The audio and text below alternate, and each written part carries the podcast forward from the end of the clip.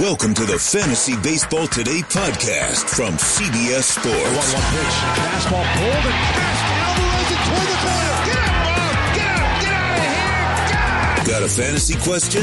Email fantasybaseball at cbsi.com. Get ready to win your league. Where fantasy becomes reality. Now, here's Adam, Scott, Heath, and Chris. Thursday, March 19th. Welcome to the show, Fantasy Baseball Today.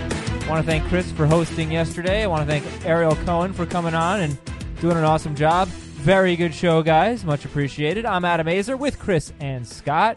How's Thursday going for you guys? Going good. Going fine. Yeah. Just dandy. Nice Thursday. It's a nice Thursday, right? Chris, good Thursday? Night. What's that? What are you What are you doing? you didn't listen to me like 2 minutes ago for the mic check. You're not listening to me now. I said it's a nice Thursday. Are you having a nice Thursday? Uh, I'm sorry. what?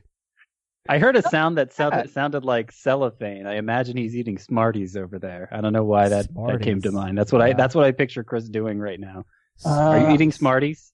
I did have some sweet tarts yesterday. I'm a big Ooh. sweet tarts fan. Uh, Ooh, close, close. I don't know. Uh, Adam rolled his eyes at that. uh, it's so strange. It feels like a normal Thursday. You know, maybe a weird Thursday. Uh, I had Chef Boyardee for lunch. Mm. Oh. So you your, know, I, I, your judgment of my Thursday may differ. Let me tell you about Chef Boyardee. I have a stockpile of canned food that I bought about three weeks ago. Did I tell this story? I hope I didn't. No, I don't think you did.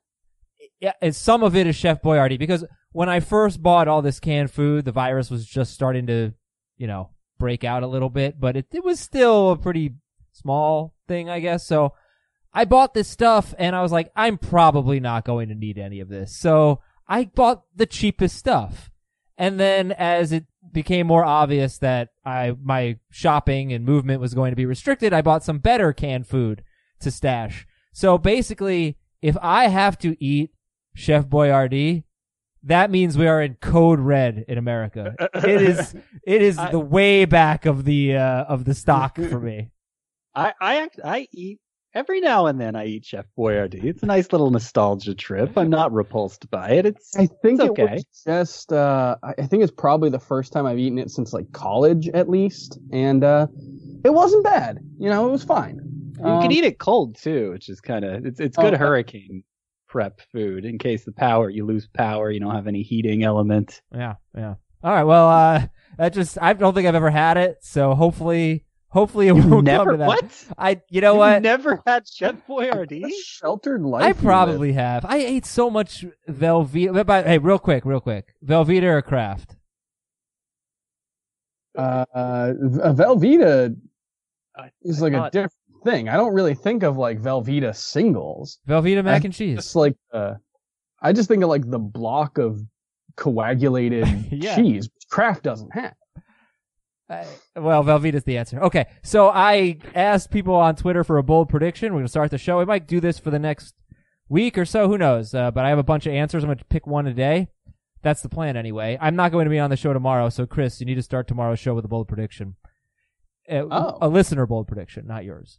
So this one comes from Danny Perez. Bold prediction: Bo Bichette will be better than Vlad and Ketel Marte this season. Bo Bichette better than Vlad and Ketel Marte. Scott, what do you think about that bold prediction? It's not a crazy prediction. I'm I'm almost not sure it's bold enough to be honest. No, I'll take it. It's fine. We, everybody ranks him lower than those two. It's fine. He certainly has the upside to be better than them. Um, if you want to be brand yourself as the Bo Bichette guy, go right ahead. He was so good, Bo Bichette. He's going to be 20. Well, he's 22 years old now in the month of March, so I don't know the specific date, but he's 22. He batted 311 with 11 home runs with four steals and eight attempts in 46 games. And he's expected to bat leadoff this year, which is nice. His career minor league numbers 321, 380, 515 slash line with 73 steals in 323 games. And yeah, he just had a, a great 46 game season last year. What concerns you about Bo Bichette? To me, there's only one thing that really jumped out, and that was first 26 games, he had a 1073 OPS. Last 20 games, he had a 733 OPS. So maybe they figured him out, although the plate discipline was a little bit better in the la- in those last 20 games. But Chris, what concerns you about Bo Bichette? Uh, the only real concern is just that he hasn't done it. Uh, anytime you're spending, you know, a top 100, top 75, in this case, pick on a guy who doesn't have this kind of track record, there's a lot of risk. You know, we get really excited, uh, about young guys, but, you know, he played 46 games. Maybe the, the league hadn't caught up to him. He played a lot in September against, uh, you know, lesser caliber of opponents. So it's possible that he just, he gets a little overexposed in his first full season, but no, there there aren't many uh many holes you can poke in his profile. Um struck out much less than once per game. I, power if you have to if you have to look for something, he may not hit for a ton of power. How would you guys rank Bo Bichette, Marcus Semien, Carlos Correa? You just ranked him for me. Congratulations. hey, Thank you. All right, Bo Bichette, Semien, Correa. I think Chris is going to go Correa, Bichette, Semien. I think so. Yeah, I know Chris. I know Chris very well. That Chef Boyardee's sweet tart eating dude. All right. Thank you for the bold prediction, Danny Perez. Make sure you sign up for our newsletters, cbsports.com slash newsletter. We've got a bunch of different ones, so you can pick the ones you like, but there's a Fantasy Baseball Today newsletter. Make sure you're in our Facebook group. And make sure you're leaving us a nice review on Apple Podcasts with your questions. Um, by the way, it is newsletters. Sorry, cbsports.com slash newsletters with an S at the end. But Mm, yeah, an one. Yeah, yeah, yeah. And there are four. There's the HQ Daily, the Pick Six, the Fan- Fantasy Football Today, and Fantasy Baseball Today. And another announcement: if you're going to leave us a nice review, make sure you do it in the Fantasy Baseball Today feed, not the Fantasy Football Today feed, because I appreciated it. But the most recent comment in the Fantasy Football Today feed on Apple Podcasts is about Ariel Cohen's guest appearance yesterday. So, you know, I understand the logos look exactly the same, but just try to pick the right one. Uh, Ariel Oh, did a great job on yesterday's show. It was very insightful stuff. One of the things he said was that he felt like closers would lose value in a shortened season. And because he thought that, one of the reasons he thought that managers would have a quicker hook if the game, if the season is shortened, they don't have the patience to wait out somebody's struggles. And another thing that came to mind is, is something that I first in my head applied it to closers, but maybe it just applies to everything. But if you play 162 games, the best closers are going to run up the saves, and their their lead in saves. Okay, not necessarily the best closers, but the ones who get the most saves are going to have more and more saves compared to the competition over time. If you shorten the season, there's obviously going to be less of a gap between the saves leader and the middle of the pack guys or even the low end guys. That's going to be the case for every stat, obviously. But I do wonder if it makes the biggest difference from a fantasy standpoint with saves. Since, you know, it's not like RBIs. There are fewer of them. And you're, you've only got two or three on your team. You know what I'm saying?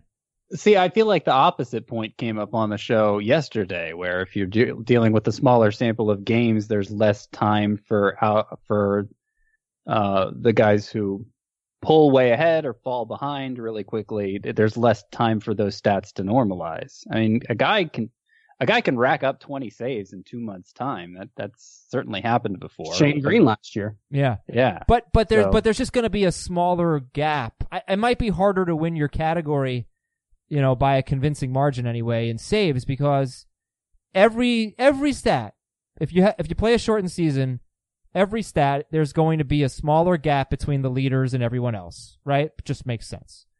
Um, if you played out 162 games, the gap would widen. I would think anyway. Since There- there- since it comes to a shortened season, there's a lot of uh, you know factors to take into account, a lot of in and outs, a lot of what have yous. But um, you know, it's wait, can I finish my thing thought? that we're gonna. What's that? Let me finish my thought, and then you then you can respond.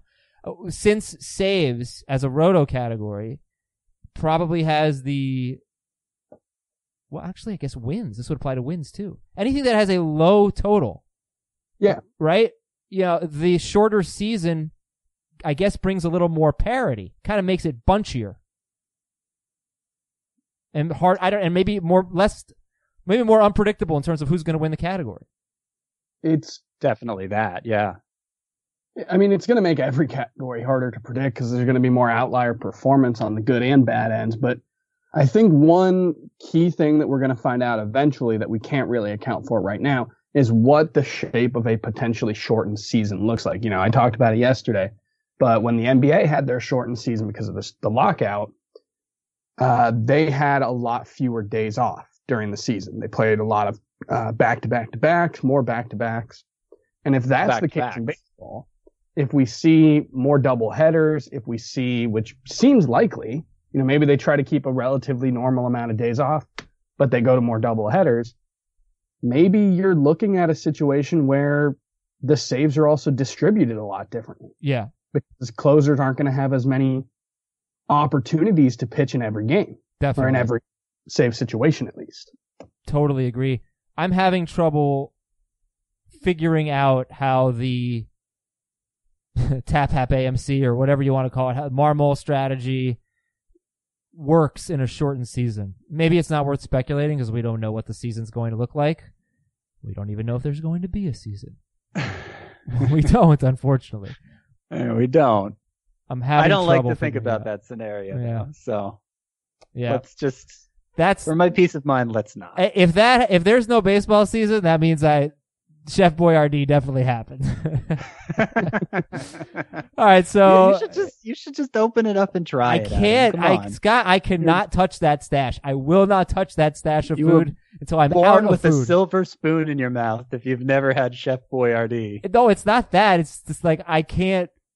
I I have a set of food that is emergency only.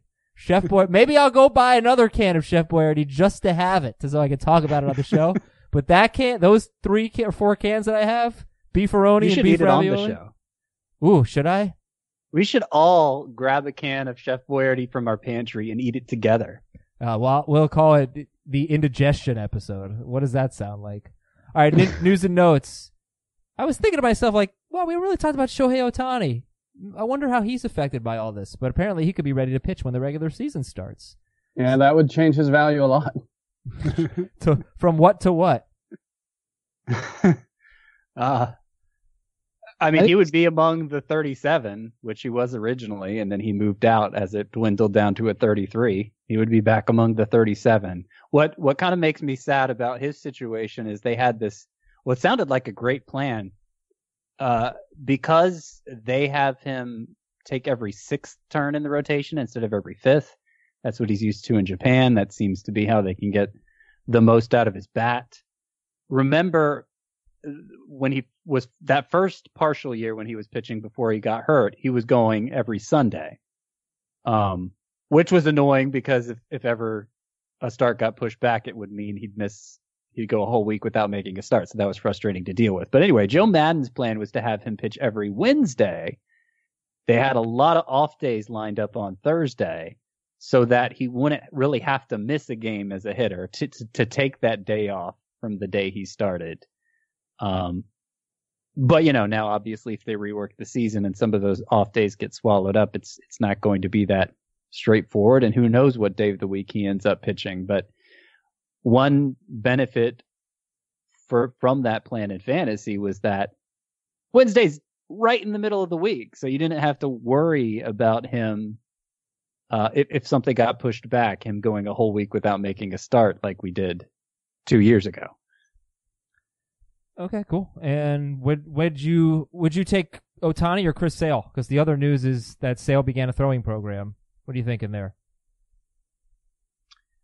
I, I think everyone's a, a little too down on Chris Sale. Like the the flexor strain doesn't usually require surgery. I, I'm kind of amazed at how late he's going. It seems like you know once you get in that ninth, tenth round range, there's not a lot of risk to taking him there. You haven't answered I the question. My, I, I well, I guess I'm saying. So you're saying Ohtani or Sale? That's what I'm saying. Um, I think I'd be more inclined to take Sale, but I, I probably rank them similar. Is my microphone muted right now? I can't tell. no. Is perched on my laptop Your cat is and I can't see the screen. yeah, he's positioned well if you're Wilson from Home Improvement. They're trying to come up with how to hide your mouth. There's like a, Oh, yeah. a cat back in front of it. So, uh, no, I took Chris Sale 94th overall in the uh, editorial CBS Sports editorial draft that we're doing, the slow draft, and you know, he was my number three starting pitcher, and it was basically like at that point in the draft because I'm playing. If I was only playing one league, I think I'd still try to avoid it. Um, but because I'm playing so many leagues out at that point in that draft, it felt like the right time to make that gamble. Chris Sale. Okay, and let's go back to Ohtani real quick. Let's. Oh, Chris, you're on the clock. Oh, this will be fun. Let's everybody. Let's make a pick with Chris. But if Shohei Ohtani's ready for opening day, and let's say it's sometime in June, and you're in a daily lineup league, you can use him as a hitter every day or a pitcher whenever he pl- pitches.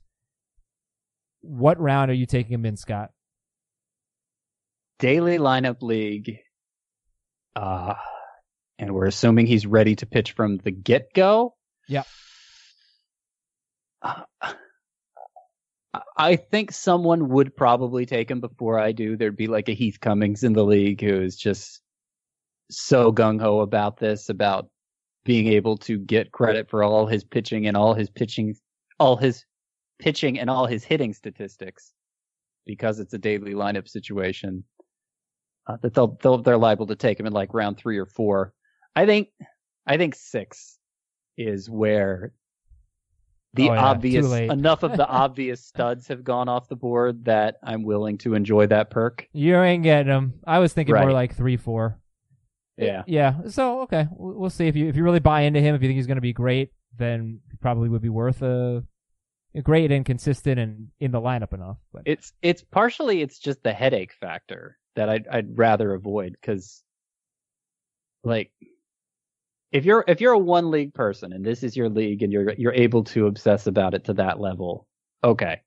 Fine. Oh, you're But saying you really setting a want, lineup? You really want to con- to handcuff yourself to having to check the lineups every single day it's not hard. like it's not hard. You're in you're in so many leagues. like I can't even check my email with that consistency. I'm bad at checking my email. I agree. Uh, but you're in too many leagues, so.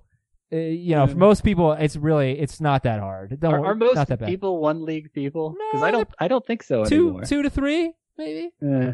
That's not hard. All right, all right, so listen, Chris is on the clock. He's working on a nice little team here. He's this is a 14 team points league with five starting pitcher, two relief pitcher spots. He has the 10th pick of the draft. He's we're in round 9. So far, Chris has Alex Bregman and Anthony Rendon. That's pretty sexy in a points league. Jeez, you got Bregman 10th? Yep. Yeah, that's really good. Rendon in the second round. That's really good. Your other hitters are Jeff McNeil at in the outfield and Keston Hiura at second base. And Yordan Alvarez Oh. utility. Then Yordan Alvarez at utility. You have Lucas Giolito, Sonny Gray, and Chris Sale. I'm a little afraid of this team. This is a really, really good team. Luckily, Chris won't make any transactions and he'll forget about the league, so I know he won't win it. but maybe, maybe not with a shortened season. Maybe that's one of the benefits. Is we'll actually keep Chris engaged. But this is a know, really once- good team. Once football starts gearing up again. Look, Adam, you not you don't live too far from me. All right, we might have to scrap. That is not social distancing. No, it's not. So, all right, Chris has again Sale, Giolito, and Gray. He has Bregman, Rendon, Hiura, McNeil, and Alvarez. He could use a first baseman, but he missed the first base run, so you probably don't want to take one here. You just missed Grandal, so you're not going to take a catcher. I'm thinking you're going to go with a star. I think I think I know who I would take if I were you. But what are you thinking right now? So it is a league where sparks matter, and Julio Urias is near the top of Scott's ranks. So I'm thinking about him. I'm thinking about Matthew Boyd, who I'm really starting to talk myself into. This is a a little bit ahead of his ADP right now, but I just wrote about him, and I'm really starting to talk myself into it. Um, And this is a situation where I wish I know Miguel Sano will have first base eligibility very early on in the season, but I would have to draft him as a reserve player right now. And so I don't know if I can do that. That's not a big deal. You just use your last pick on Yandy Diaz, make him your first baseman for one week, and then that's and then you move Sano in. I think Miguel Sano is the best player on the board. I mean, it's a it's, points league, yeah. so you know walk to strikeout strikeout ratio. hurt, but yeah. he was yeah. still close to a 500 fantasy point pace last season. Um, if he had played the full season, Marcus Semien's there, but I don't have a shortstop spot or a utility spot, so I can't take him. This is the problem with filling up your infield early, which is what I did. I like all my players, but y- you start to lose that flexibility. So I am going to go with Julio Urias as a spark. And not only did you did you fill up your infield early, you filled up your utility spot too. So you really limited your flexibility. But I was actually going to take Sano a few picks ago. I took Moustakas instead because I needed a second baseman. Um, yeah, I was going to say you should take Urias or Maeda. So yeah, and I, I actually I'm putting up my my column on the my favorite picks in each round should be going up, and it just kind of reminded me that the draft all the starting pitchers for the Dodgers strategy is still well and alive. Really don't in a, like in a categories league though. You're saying? Uh, yeah, I think in either. I still don't. Oh God, get this strategy. Is your cat meowing, meowing back there? I, could you guys hear that? I thought that was Scott's kittens. kid. I thought one of Scott's kids was yelling in the background. it is yeah. Matt in this house right now. One of them broke free. I don't like that no. Chris has like a noticeably better team than I do. It's really starting to bother me. All right, well, well that was uh, that was Chris makes a draft pick, a potentially recurring segment. Let's have a player debate. Definitely a recurring segment. Chris thinks Scott is too low on Zac Gallen. He, Scott has Zac Gallen 36th overall. Chris thinks that I said, well, who who was ahead of Gallen that you want to move him ahead of? And Chris said he needs to be in the top 25. So there Woo! are at least 11 pitchers that Scott has ahead of Zac Gallen that Chris does not agree with. And Scott, what do you have to say about that tough guy? uh, okay. So let me look at some of the pitchers I have ahead of him. I guess the early I, I could not I couldn't justify 25. No. I mean, I could justify maybe ahead of Bumgarner, Ryu, Wheeler, uh maybe ahead of Bumgarner? Are you kidding me? You hate Bumgarner. you think he stinks. Okay. I do like Gallen more than Bumgarner, yeah. Well, move but, him up. That's one spot. No, no, I don't. I don't do this gut reaction thing with rankings. I mean, there, there's there has to be a certain amount of uh, uh, I can't think of the word, but you know, kind of like the way projections can't be too far to one end or the other. They have to take this kind of middle ground. That's that's kind of what I try to do with my rankings. I but think I, I, have I have a lot more shares of Gallen than Bumgarner. Then my ranking you should probably rank him ahead. Hindered, you should probably not, rank him ahead right? Why? Like, cause you like him better. You just said you like him better than Bumgarner, and you draft okay, him well, more. I, I don't particularly like Noah Syndergaard, but am I going to drop him behind Zac Gallen? I mean, kind of the reason I don't like him is because I don't like the point in the draft where I have to get him. Right, but do you think Madison Bumgarner right now is better than Zac Gallen? Well, he was last year. He's he certainly has more of a track record he was in the majors longer. wait, year. but wait, ho- no, he but he, he was better because of the home park. We know we know that, and also I reject your Syndergaard comparison because Bumgarner and Gallen have nearly identical ADPs, so it's not like you even have to factor in draft draft value there. All right, do it. Maybe I should. Yeah, but I, I will I will tell you this. I it's not like I'm passing up bum. It's not like it's not. Hmm it's not like I, I can't re- I can't recall a draft where Bumgarner was still on the board and I took Zac Gallen. Like by the time I'm taking Zac Gallen, Bumgarner's gone. So I don't feel like this ranking has held me back in any way. Oh man, I just got sniped in round 41 of the draft. really? All right, whatever. I'll move Gallen ahead. It's Good. Fine. That's yes. peer pressure. Oh, listen, kids, succumb to peer pressure is the way to make the most logical decisions, as we We're just gonna found. we're gonna go just player by player until you've got him in the top 25. I'm just gonna talk. Adam and I are just gonna bully you into it. Hyunjin Ryu. Hyunjin Ryu. Ryu's gonna throw four innings per start. Oh, come on. Ryu, he doesn't strike anybody out. He's going to the AL East. He's in a terrible ballpark. But for real, Zac Gallen came up to the majors last season, had a 281 ERA, 96 strikeouts, and 80 innings. His defense independent pitching stats were a little bit worse. However, that was mostly the result of an inflated walk rate. He was at 10.8%. I think something like 25% of his walks came in two starts. I think he had a six walk start and a five walk start. This was a guy who never had issues with walks in the minors. He's got four pitches that he can command and throw in any count. He gets swings and misses with multiple pitches.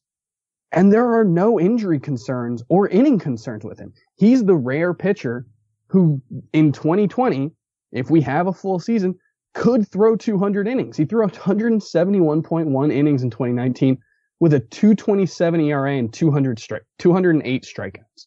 Yes, most of those came in the minors, but it's not like he wasn't really, really good. Uh, it was it was absurd. he had he had a s- like a 170 ERA in a league with like an at that averaged like a 570 ERA. you know, that was the most impressive pitching performance in professional baseball last season. Yeah. Don't you wish there was a little more velocity there? Because you know that was kind of uh, a knock on him. I thought coming up was he didn't have a, a heater. He had, I think it was roughly average fastball velocity. It's not like he's a soft tosser. He's not Kyle Hendricks. Like he wasn't getting the the whiffs, you know. Yeah. No, I'm I'm very high on Gallen. Well, clearly not. I'm very. I, I I'm if you're trying to argue if you're just if your argument's just you think Zac Gallen's good, I agree. I think no, he's my good. argument I, I think he's better than Mike Soroka. I think he's better than Madison Bumgarner. I think he's I better think he could be. Than a lot of the guys you're ranking ahead of him. I'll I'll move him ahead of Bumgarner. I'm I'm not going like Hyunjin Ryu is is is also good. I think Gallen has more upside, but like I've certainly gotten burned overplaying the the guy with a with a dozen career starts. right. right. Just assuming he's going to like just assuming everything he did was legit and uh there's no sophomore slump or anything like that. I've gotten burned several times over doing that. So I don't I don't want to abandon the tries and trues taking the next big thing. And and Hyunjin Ryu, Fair. he, Fair. he's let, let's let's not pretend last year came out of nowhere. He was even better in 2018. In fact, in 44 starts between the two seasons, he has a 221 ERA. Yeah. All of that is fair. Maybe Hyunjin Ryu should move up as well. But to go back to the thing you were saying about not wanting to get fooled by 12 starts, you have Frankie Montas eight eight spots higher. Okay. you love Frankie Montas, Chris. I do. Who do you like better, Gallen or Montas? Uh, I think I like Gallen more. I think Gallen is more likely to throw you know, 180 innings in a full season than Frankie Montas. That's. I am I'm I am more excited about drafting Zac Gallen than I am about drafting Frankie Montas, but that's that's where you have to consider. Uh, I, I was actually looking to see where they're going. They're actually not going that far apart on average either. Hmm. Yeah, I'll think Yeah. about that one some more. I'll think about that one some more. Okay. That was a nice player debate. it's yeah i'm sorry i'm sorry I, there, there's something i feel like i'm on the verge of i feel like i'm on the verge of a point but it's not quite coming together fast enough so let's just move on hey, when, It's like I won the player debate. when- whenever you get there, Scott, you just let us know. I'm gonna put in the notes. Scott makes a point. uh, and we'll just see when it comes. Email of the day is from Jay in St. Louis. Since the baseball season is nowhere in sight, I've decided to play the season for now on Stratomatic. Have you guys ever played Stratomatic? It's awesome. The Cardinals are my team. yeah that's stratomatic is, is a little before my time i feel like which would make it before a little before all of our time i mean when there's out of the park. You know, when there's these really sophisticated computer simulators, I, I don't I don't see the need to play a probability dice game anymore, unless you just enjoy it. That's perfectly fine. But that wouldn't be my go-to. Is it anything like uh, RBI Baseball in '93 on Sega Genesis? that would be my go-to. Strat-O-Matic? No, it's it's a it's a dice game, right? It's dice, right? It's it's every player has a card with probabilities for certain outcomes Yes. that are have been configured based on the season they just had, Yes. Hmm. And then you roll dice and and simulate games that way. Yeah, I'll take. I'd play RBI baseball instead. Second part of the question from Jay. I was wondering, with the hype surrounding Dylan Carlson for St. Louis, who would you think is a good player comp if I use their card for him from last season? Oh, interesting. I mean, if you're talking about the upside, it's probably like Tommy Pham or something, right? For Dylan I, Carlson. I mean, I would imagine he has even more upside than that, but it's you know you don't want to get crazy with it. Uh, I would, I I would I would aim lower than Tommy Pham just because I feel like the mid ground for a rookie is is going to be less than that. Um, You know who it could be? Yasiel Puig. Hit 270, 24 homers, 19 steals. That that seems yeah, yeah, that seems pretty good. Let's go with that. Great stuff. Thank you for the email, Jay. More emails in a bit. Fantasybaseball at cbsi.com. Yesterday, they did rounds four through six, the best and worst picks according to average draft position. Today, we'll tackle rounds seven through nine. Okay, Chris, start us off with round seven. What were your favorite uh, and least favorite picks of round seven? But wait, actually, I'm just hearing in my ear, we have breaking news from the breaking news desk. Scott White makes a point. Scott. I actually was just joking because I thought we were still recording. Oh no. Scott White does not make a point. Never mind. We went off the air for a second and Scott said that he had a point to make about Zac Gallen and Frankie Montas, Yeah. but he was just kidding. You know what? You know what it is? Frankie Montas is an excellent ground ball pitcher too. With with if you're believing the splitter is going to help him miss bats, like that extra skill. Uh, I, I I just have more confidence in him delivering a high end outcome than I do Gallen, even though Gallen's upside is probably higher. There, my point was made. Back to Chris. Chris, your favorite and least favorite pick of round seven. I just want to say, you know how when you when you take the SAT and they tell you time's up and you got to drop your pencil, or in the Great British Baking Show when they tell you time's up and you can't continue messing with your bake. Scott, that doesn't count. I won the debate. Uh, moving on to round seven, favorite picks: Giancarlo Stanton, Nelson Cruz, and Josh Bell. Uh, these guys are a big reason why I don't see much reason to pay up for a Pete Alonso or a Matt Olson, guys who are going to be relatively uh, not entirely one-dimensional power hitters, but the bulk of their value is going to come from home runs, runs, and RBI. I don't really believe Pete Alonso's a better hitter than Giancarlo Stanton. Giancarlo Stanton's going to be healthy uh, by opening day, assuming he doesn't suffer another injury. I know that's not necessarily the safest assumption, Back on the IL by the All Star break, which won't really Right exist. now- probably. Giancarlo Stanton figures to be healthy by opening day. I don't see any reason to pay for Pete Alonso in the third round when you can get Giancarlo Stanton in the seventh. I don't see any reason. I mean, really, even Yordan Alvarez, who I like and who I've drafted, I, you know, you take him in the oh. third, fourth round. Nelson Cruz is there 40 picks later. Okay, Nelson. Okay, I thought you were going to go with Stanton, but even then, I And Stanton's I, been, I would hope for a better batting average for Alvarez than than Cruz even. Definitely Stanton. I mean, Stanton is a 260ish hitter if Yeah. he's healthy. Yeah. I will, like, he was the number two hitter three years ago. I know, but we've already established that that was That an was his outlier best. that wasn't going to happen again. And and the whole reason you're excusing the big jump in strikeouts his first year with the Yankees, the strikeout rate spiking again, is just okay. That MVP season was an out MVP season was an outlier. That's fine. We'll just we'll just proceed with him as this 30% strikeout guy. It's not a sign of decline or anything. It was just a a return to normalcy. So let's not let's not evaluate the guy. Well, but but like he's done that. It is on his record. We know he is capable of that. We're Well. kind of hoping Yordan Alvarez or Pete Alonso are, Wait a are second, they they just did that. not that good. Neither of them had a season as good as Stanton's 2018 or 2017. Mm. Well, well Stanton hit 58 homers and hit Yeah, but what was what was Alvarez? He hit 281 with 59 yeah, he hit Alvarez hit 50 homers last year. Alvarez was really good. Uh, Stanton in 2018 was the number 22 hitter in points, number 16 in roto. Here's the thing. You keep saying all this. You draft Yordan Alvarez more than anyone in the world. You keep drafting drafted Yordan him- hold on, Alvarez. No, no, no. I've drafted him twice. Well, we've only done like two leagues. So Fact, you keep fact drafting check. him. Yordan Alvarez's OPS and OPS plus, if we're if we're adjusting for era, uh, we're, we're both higher than Stanton's in 2017. That's pretty. Okay. That's pretty impressive. But you know, That's if you can save four rounds in your in your OPS plus league, Scott.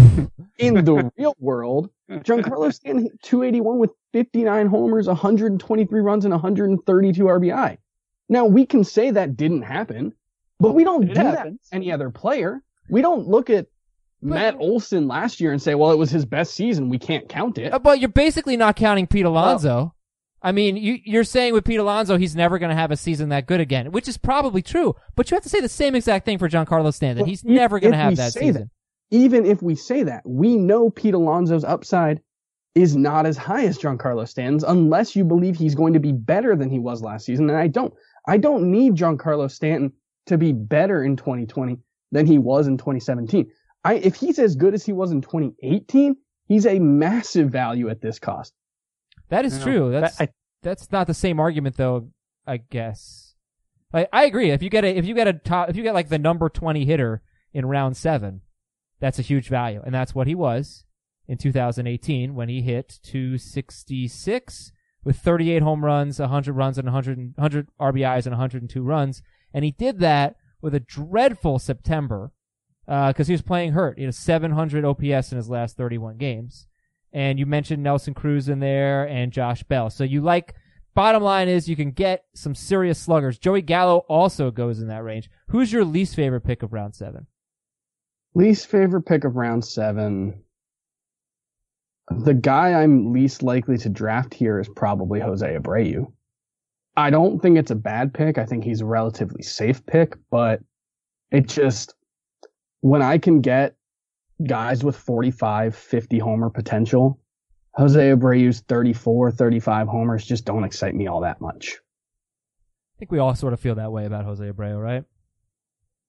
Scott? Yeah, I I don't I don't think I'm ever going to feel urgency to take him the way I might a Victor Robles or uh, a Trevor Bauer or even a it's probably a little early for Chris Sale, whose ADP is in this range, uh, or Tommy Pham, who'll give you the steals. Even even like Suarez is in this range, another potential 50 homer guy. I get, I don't feel like uh, is, is this where the tier is starting to run out at first base, and maybe that's why there's urgency to take a Abreu, next first baseman off the board, or It's a while, yeah. Rhys Hoskins? That's why I like Encarnacion. Well, no, that's why I like Josh Bell and Matt Olson. But then if I don't Car- get them, I don't really want to settle for Jose Abreu. I'd rather wait on Encarnacion or even Voit. Carlos Santana's still out there. A Yeah. good 50 picks later. I mean, there, there's going In to be a batting average difference between those two, but it might only be 20 points. I yeah, I don't know. That's that's 50 picks. That's that's worth a difference of 50 picks. Well, so, yeah, but it Sa- doesn't- but Santana, based on his history, could also hit like 23 home runs, and it wouldn't be surprised. You don't know what to make of the power from last year with Santana. I know. well, he, I know he it- elevated. It's not like more. it's not like Abreu's a lock for 30 every year either. Uh, yeah. Okay, and then I just need to make one last point about Stanton. I'm sorry. Adam makes a point. You Scott, you called him a 260 hitter. His batting average has been so unpredictable.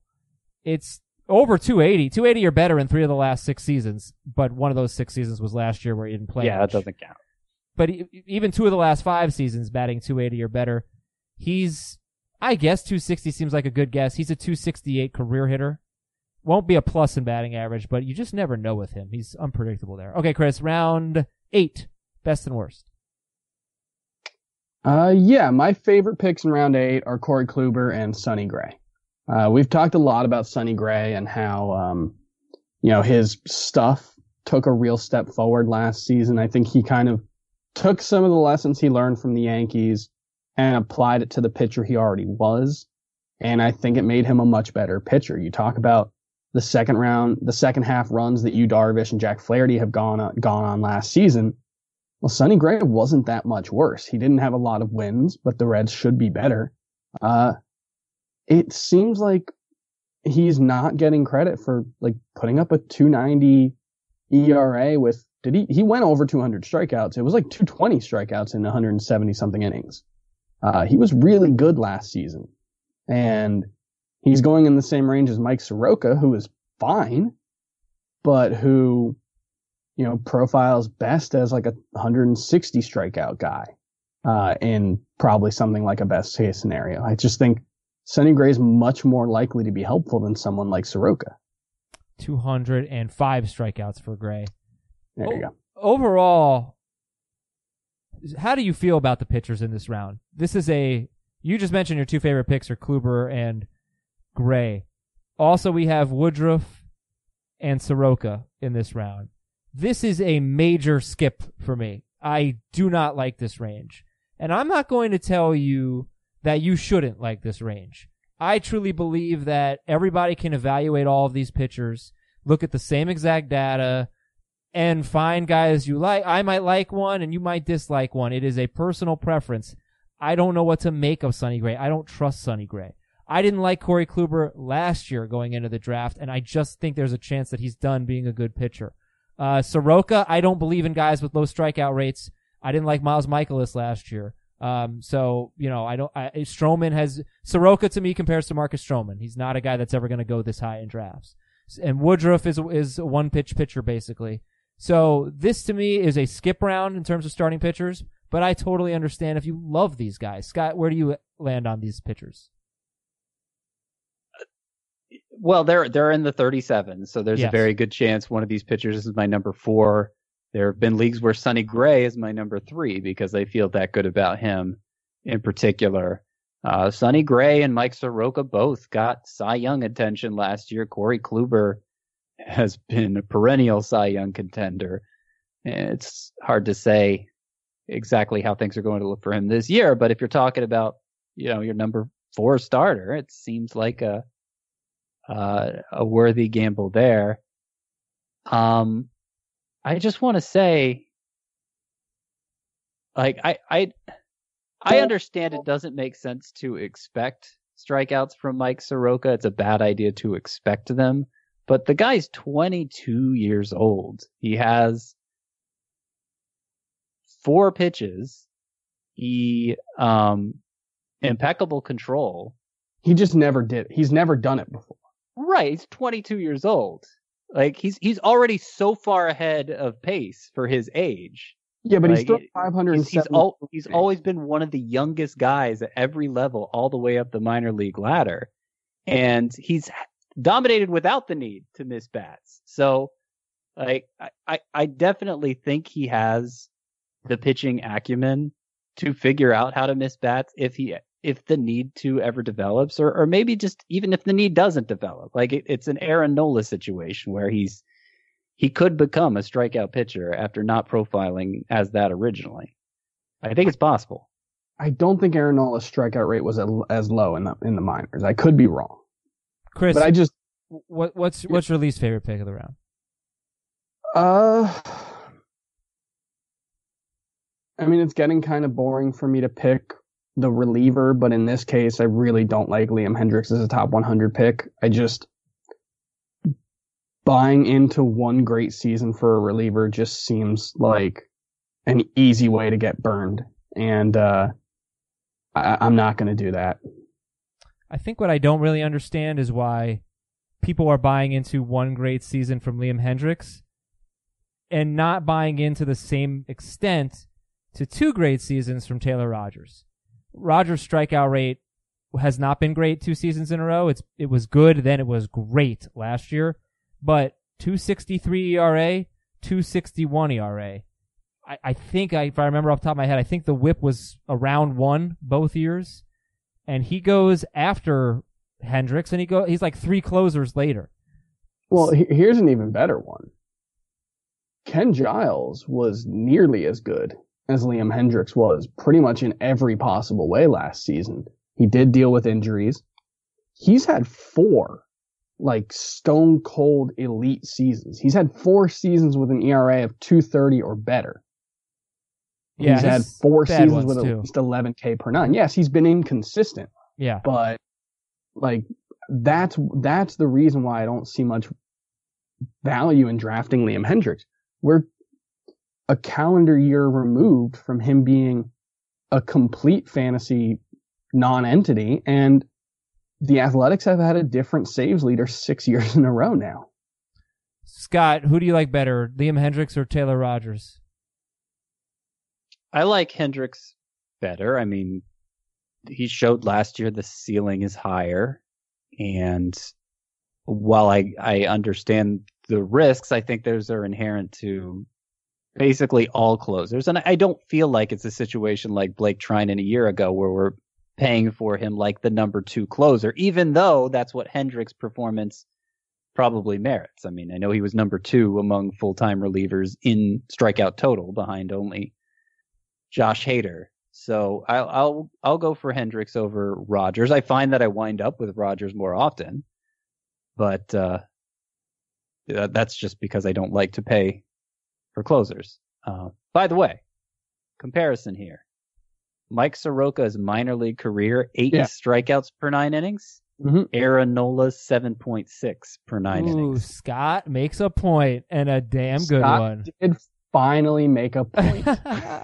But my thing is just, yes, it's possible, but we're 571 innings into his career. It's not like it's a small sample size. And basically, outside of 30 innings last season, or in 2018, 27 innings at AAA, he has never had a strikeout rate better than eight per nine since he was a roo- in rookie ball for 34 Yeah. innings. It's a bold prediction kind of thing. Like I said, I you can't draft him expecting that. You're setting yourself up for disappointment if you do. But just as as his career plays out, I'm saying don't be surprised if he figures out how to miss bats eventually. And Chris, round nine. I know Chris has to bounce in a few minutes, so quickly give us the best and worst of round nine. I love this round. It has so many guys that I like, but I'll start off with Nick Castellanos. Uh, I think, you know, he underperformed his expected stats basically every single season. And I think a lot of that was the result of playing in Comerica Park, which just has really deep power alleys and a really deep center field. Given his batted ball profile, I think he was especially harmed by that. And I think playing in Cincinnati is going to be an absolute boon for his value. I could see something like a 300 average, 35 homers, and a ton of runs and RBI. He's been a big time doubles and triples hitter. Last two years, 46 doubles, five triples, 58 doubles, three triples, 58 doubles. So hopefully those doubles become home runs. What's the worst pick of round nine? Uh, I don't know. There's not really any picks that I don't like. The player that I've drafted the least, I, I, probably Ramon Laureano, actually. I'm not a big fan of him around the hundredth pick. A lot I know of picks I don't like. skills- What's that? I, there, there's a several. There are several picks I don't like. I mean, Yeah, I, I feel like there's a drop off here in in terms of upside. This is where let me read the ah. round actually. So we got Castellanos, Kenley Jansen, Mike Moustakas. I'm sorry, I should have been doing this from the start so people weren't just guessing who was in the round. I apologize. Uh, it's on FantasyPros at their ADP. Castellanos, Kenley Jansen, Moustakas, Luis Robert, Marcell Ozuna, Carlos Correa. Holy cow, love that one. Ramon Laureano, Brad Hand, Taylor Rogers, and Zack Wheeler. So Scott, you think there's a drop off in this And round? Eduardo Escobar and Tim Anderson. Oh, I stopped there. I'm sorry. Yeah, Eduardo Escobar and Tim. Anderson. I and those those are not those are not picks I love either in this round, round nine. See, there are. I really like Tim Anderson. I think there are five hitters going in this round who I could easily see finishing as top 25 hitters next season. And Anderson's one of them. And Anderson's one of them, yeah, because there just aren't a lot of guys who are going to hit, who can hit 20 homers and steal 20 bases. And I buy the improvements that he made as a hitter last season. I think Obviously, he's not going to sustain whatever it was a 390 something BABIP, but I think he probably, based on what he did last season, at least probably profiles as more of like a 280, 290 hitter. I think the power gains were real. And, you know, if he can hit 20 homers and steal 25 bases, which he pretty much did last season, even in less than a full season.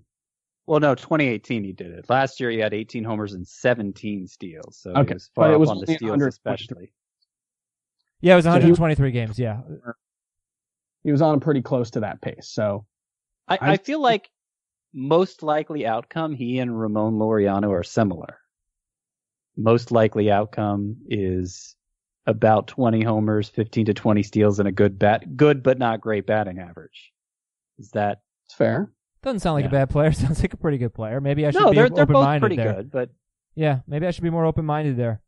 Uh, yeah, I, there are some really good hitters. I mean, Correa, I have never seen him go 102nd. So I we'll think you have. about that. I Ha- think you have. have. I? some of our mocks he's fallen When I- beyond like round 10, No. or at least into round 10. Uh, okay, I don't remember that, but that's too late for me for for Correa. What's my favorite No. Correa stat? Go ahead. I'll give it. I'll give a good Correa stat. Make your point. I agree. If you look at his per game production last year, he was an elite shortstop. He actually bounced back from a, a rough 2018.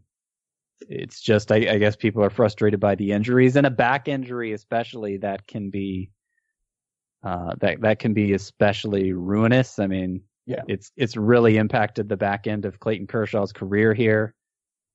Oh yeah, Kershaw uh, sucks. No, but you know what I mean. Yes. Like he's had, he's had DL stints four of the past five years for his back. Yeah, yeah.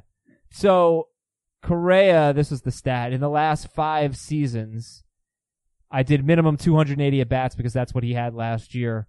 He has ranked among shortstops in OPS. He's been first, sixth, first, 18th, and third.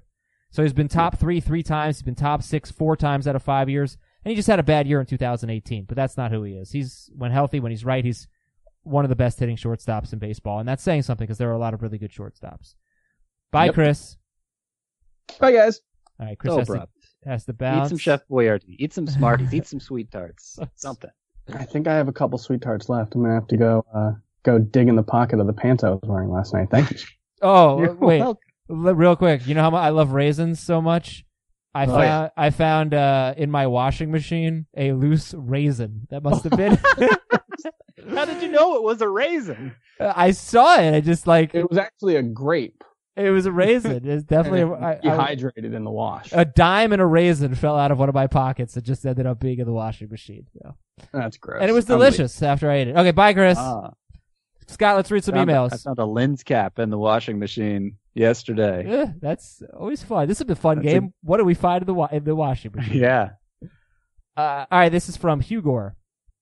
Cool name, by the way, Hugor.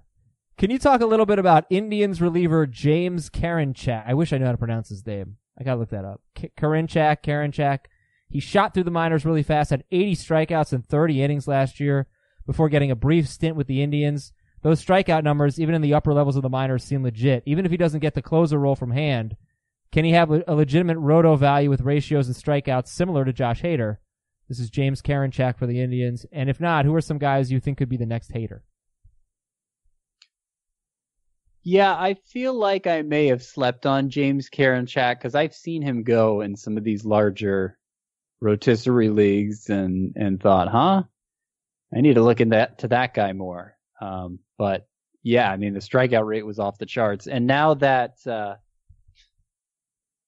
uh, the guy they got in the Corey Kluber trade, whose name is escaping me, now that he's out for the year with an injury, they're they don't have a next in line, an obvious next in line to close. So I could I could definitely see Karinchak becoming that. So yeah, among among middle relievers, he seems like a viable target if you're in the sort of league that values middle relievers. I'm gonna try to get his pronunciation. So know Emmanuel. Clase was the name I was thinking of. Okay, gonna read the next email here, and then I'm going to listen to how his name is pronounced. It's a very important thing for me. This is from Or Brandon. Class A. Sorry, Emmanuel Class, Class A. A. Class A. Right. I was offered Trevor Story and Liam Hendriks. Giving up Story and Hendriks, getting Gerrit Cole and Eduardo Escobar. It's a 12 team points league. Should I do it? I also have Verlander, Kershaw, Morton, Montas, Yates, and Taylor Rogers. That's a pretty good pitching staff. Would you give up Story and Hendriks for Cole and Eduardo Escobar? Liam Hendriks. Well, he already has he already has four of my 37. And is this a categories or a points league? Points league, yeah. I think you have to do it. Okay. I can't find this guy's stinking Get Cole. pronunciation. Get Cole while you can. Uh, and next email, Scott in Rochester. I've got Grandal in my one catcher league. Daily moves, 12 team roto league uh, with daily moves, 160 innings limit, blah, blah, blah. We have eight bench spots, six IL spots. Would you take James McCann with your last pick in the draft and just slot him in on Grandal's off days? I don't like that strategy personally.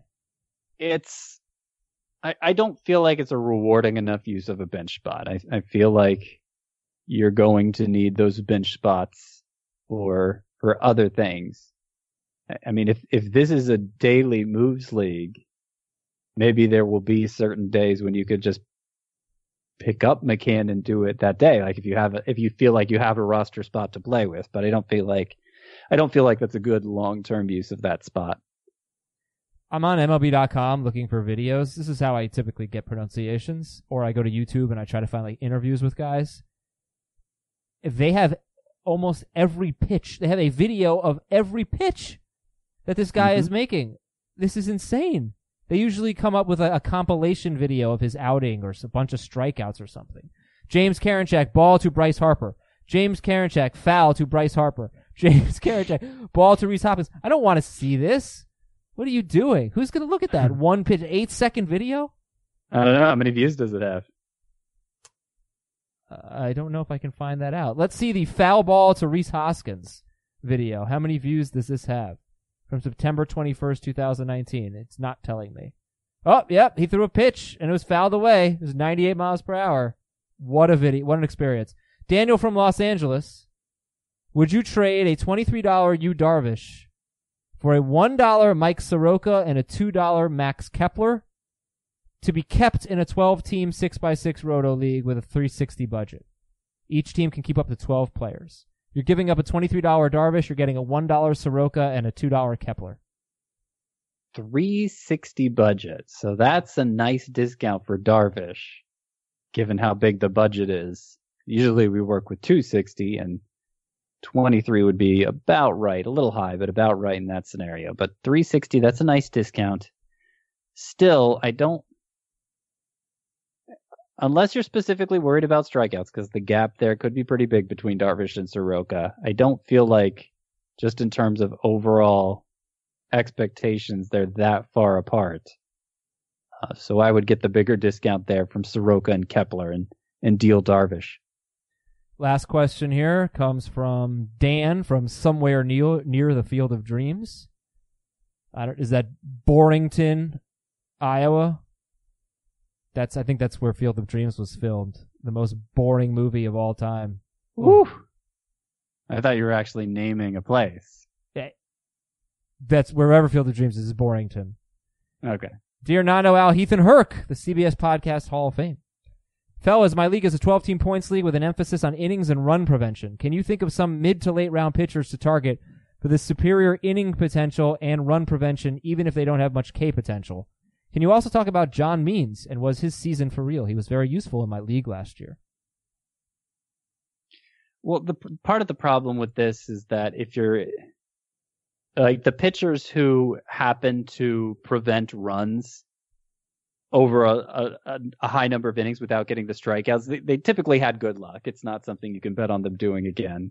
And John Means, I, I feel like would fall into that category. Uh, I feel like the best way a pitcher can overcome a low strikeout rate and still be effective is, is getting a lot of ground balls. And somebody like Brad Keller immediately stands out there. Not sure what the win potential is pitching for the Royals, but he's he's pretty good in that regard. Well, Scott, I think there are two two pitchers that immediately come to mind to me. I imagine they go too high in this league, though. I'm not sure.